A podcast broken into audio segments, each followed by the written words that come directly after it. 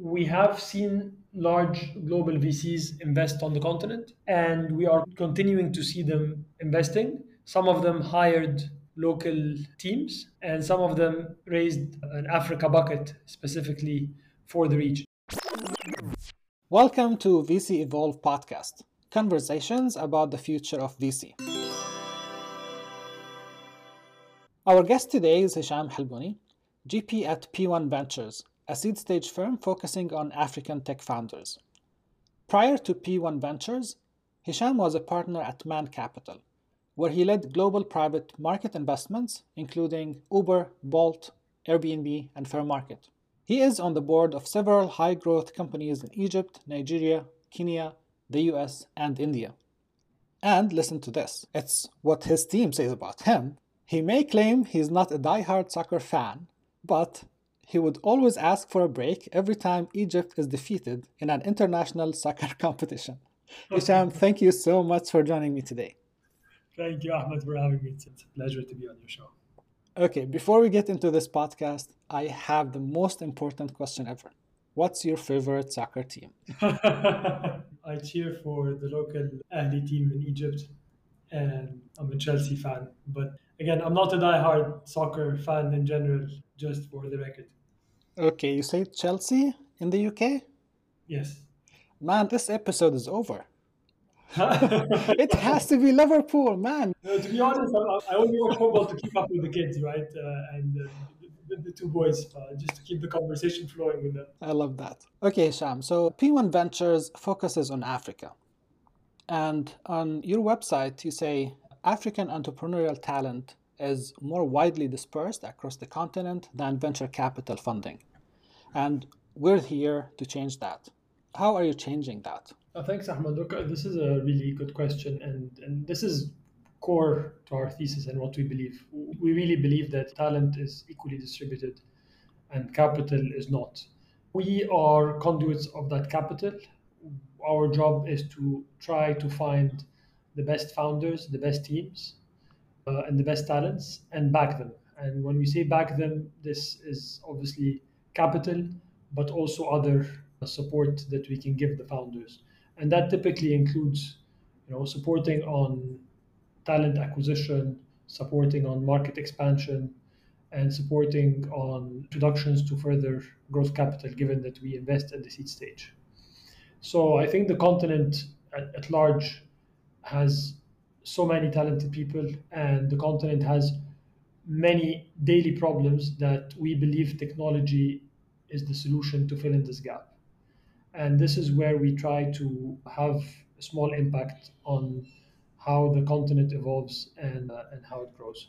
So I wonder what sectors or industries are more active in Africa. What do you focus on? What verticals? We are sector agnostic.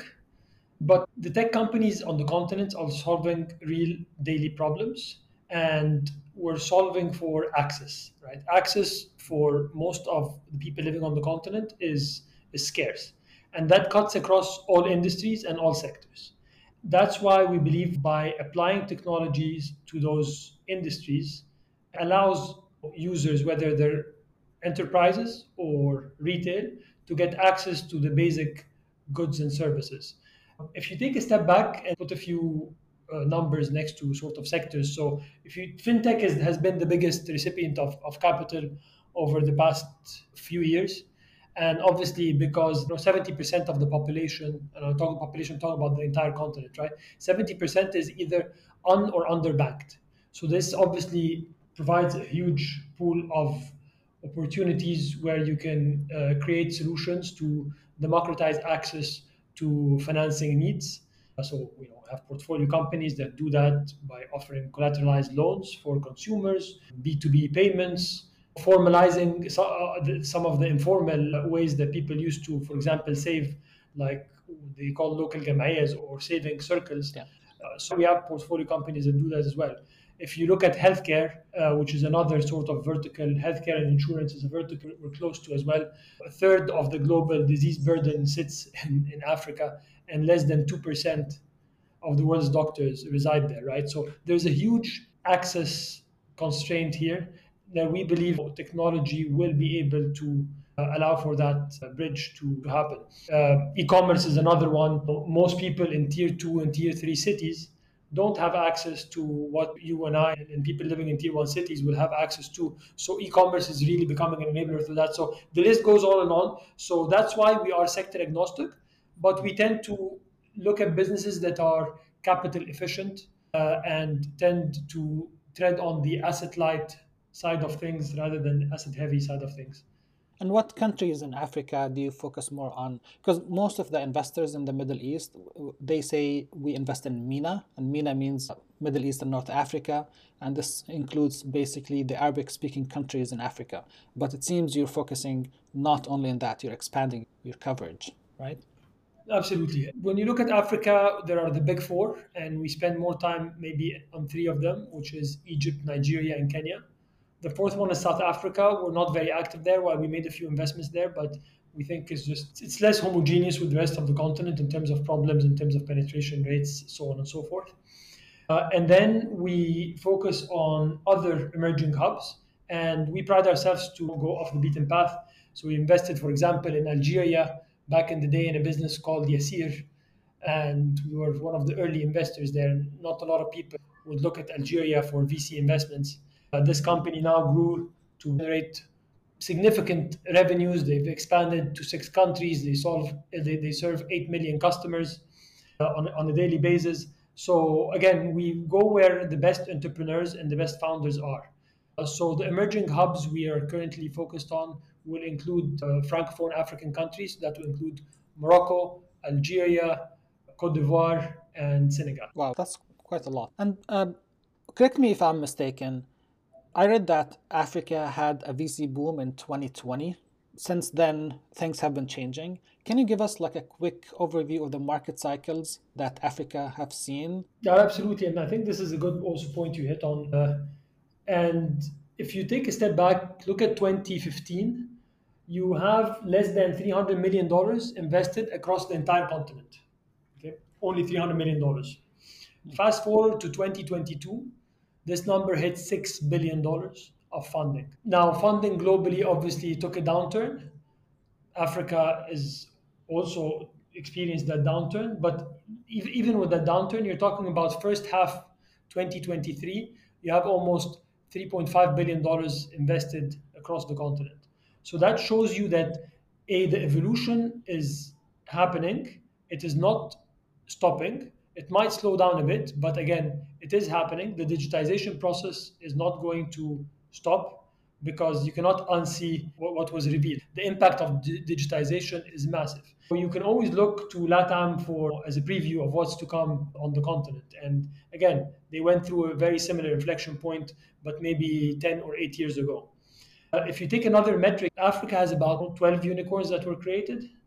And what's more interesting is not the number of companies that are worth a billion dollars plus, but also the time it has been able to achieve those valuations. You know, this number shrunk from almost 12 years to three to four years in some cases. So funding is still coming in. Valuations and investors are believing in the story, and this is reflected in the valuations of the companies. And the evolution of the founders and their ability to build companies at scale and unlock value is also enhancing quite rapidly. You're finding now repeat founders on the continent that are building for the second time, and maybe in some cases the third time. And the last thing is you're finding also talent that are building product locally, but they are exporting their products globally. For example, we have a company that we backed recently, Gameball. Uh, this is an Egyptian company that's Egyptian team, phenomenal engineers, and they sell their product, which is a SaaS solution for gamified loyalty and customer retention, and they sell it to 72 countries. And they're displacing competition in the UK, in Germany, uh, in Latin America, in the Philippines. So again, the, the quality of the talent has significantly improved. Uh, and we'll see more and more as you find more proof points and more success stories, teams will get spun out of those companies and, and creating their own businesses. That's very impressive. And uh, I wonder if VCs in Africa are following the traditional Silicon Valley or US VC model, or have they developed their own VC model now? Do they have customized VC model that fits the needs of African startups and investors? I believe that the model is universal and it works everywhere. And VCs by default will tend to go back to the whole power law. Very few companies, outlier companies, are the ones that are going to make you returns. And I think this is the that's the path that the US followed, Europe followed after that, India, LATAM, and I think Africa is no different to that. The question becomes, you know, more on the founder side and what solutions are they building? Are they adopting the solutions for the local needs and the local nuances? And are the VCs supporting the execution or the founders actually uh, executing on those strategies? So VCs play a bit of a may, maybe more hands-on role in, in some instances, uh, working alongside the founders because again there are still gaps in the ecosystem where you need all the players to maybe roll up their sleeves a bit more and pitch in. Makes sense. And we see that in all emerging markets. And uh, the African scene is emerging and growing very fast now. Have you seen any new innovations in the VC model itself internationally, not necessarily only in Africa? Yes, but not necessarily at scale. You're seeing different variations, you know, the platform approach or more traditional approach, and, there are many that sort of are still on the traditional trajectory. But th- there are others that are trying to disrupt themselves and, and ourselves because also our, our industry will need to evolve at some point. So there are a few funds that are out there that are using more machine learning ability to actually leverage that to be able to source deals, to assess deals, and underwrite them. I still believe there is a huge human element to what we do. So yeah, these models they will continue to evolve, and I think VCs will also evolve as an asset class and as managers. And we need to actually start thinking about this. How do we equip ourselves for it? But I think ultimately, it still is the human element is huge, and I think this is will continue to become a cottage industry, uh, irrespective how you you scale it. And I know in Egypt there are multiple accelerators. I don't know about the other countries in Africa. How is the accelerator scene in there? There's, there are accelerators in other countries in North Africa. Egypt obviously is one of them. You have Tunisia, you have Morocco. I just came from Morocco actually from an accelerator. And it's partially also supported by the government initiatives. So again, governments are taking interest in, in the evolution of what's happening uh, in the technology space and they are supporting their ecosystems through accelerators and some investments. Yeah. Do you see an active scene for angel investors in Africa? And I want to also ask about equity crowdfunding because now in the US, equity crowdfunding is booming. Uh, there's more than 70 platforms in the US for only for equity crowdfunding. How is the both angel investing and equity crowdfunding in the countries you focus on in Africa? Equity crowdfunding is not you don't find it that much. It's not that prevalent. Angels have always been a big part of, of the ecosystem actually building. As, as gps we started off as angels on the continent and investing there and that sort of evolved into building what we're building. We were a bit more intentional that we're doing this to build a firm. Uh, we're seeing super angels. And at some point obviously with the hype a lot of the angel investment turned into family offices investing in those uh, in those companies. But those we're seeing a retreat a bit with the downturn and the high interest rate environment and the macro scene. You're finding that some of the tourist investors are retreating, which obviously decreases the amount of froth in valuations. So we're seeing companies now being valued at much more reasonable entry points but angels and the active angels, we continue to see them contribute, and they've always been a positive contributor to the wider scene. If I move to the other end of this cycle, which is the exits, what are the potential exits for these new startups in Africa? Are there in those countries that you focus on, are there active IPOs, tech IPO markets? Or do you depend more on an international uh, or a global player to come and acquire those those companies? That's a great great question. I'd expand that to Africa and the Middle East as well. Huh? I mean, mm. most of the exits that happened in the tech space has been through strategic M&A. So these are global players that are coming and buying out companies uh, in the region. What's evolving as well is like you're finding also some consolidation. So existing startups that have become larger or hit scale velocity are acquiring smaller startups, right? As, hmm. as, as a roll-up play and an expansion strategy. But M&A has been the predominant route for exit over the past few years. You have had some liquidity events or exits through public markets, but again, the continent is large. You're talking about 50 plus countries, and they don't have a single stock exchange that they can list on, right? Uh, so what happens is ultimately large countries that have a relatively larger capital market tend to provide some exit routes. So you can take the Egyptian Stock Exchange, for example, where Fawry was listed uh, and it hit you know a peak of two billion dollar valuation. Uh, that's great. It provides you the, the exit route, but again, those windows in those countries tend to come and go. I think the liquidity through IPOs will come. LATAM went through a very similar process. India's been through a similar process. So I think, you know, the ecosystem will continue to build out itself. Uh, but for now, you have some countries that provide you with liquidity through capital markets like Egypt, Nigeria, South Africa. And uh, you will have global strategics buying out regional champions and local uh, or regional champions buying out smaller companies. How do you see the future of the VC industry uh, in Africa uh, over the, the next maybe five to 10 years? Do you see uh, international players coming into the VC scene? Uh, like we've seen, for example, some US VCs opened up in opened up shop in China, and Sweden, and Germany. Are they coming to Africa soon? What do you think? Yeah, look, another great question. Overall, very optimistic about what's happened.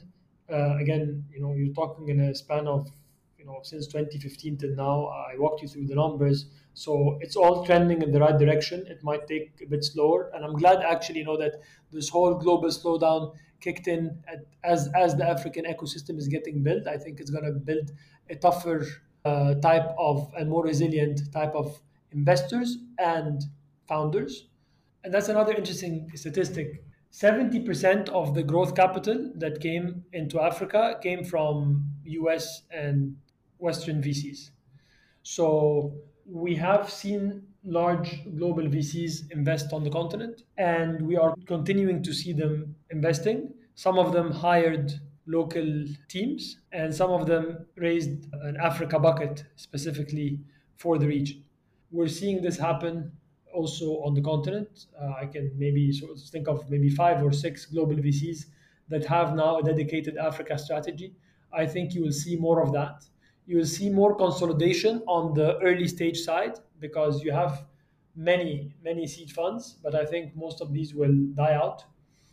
Again the fundraising environment is not an easy one uh, and i think you will find some consolidation at the early stages. And again most of the capital has been raised has been raised at the seed slash series a.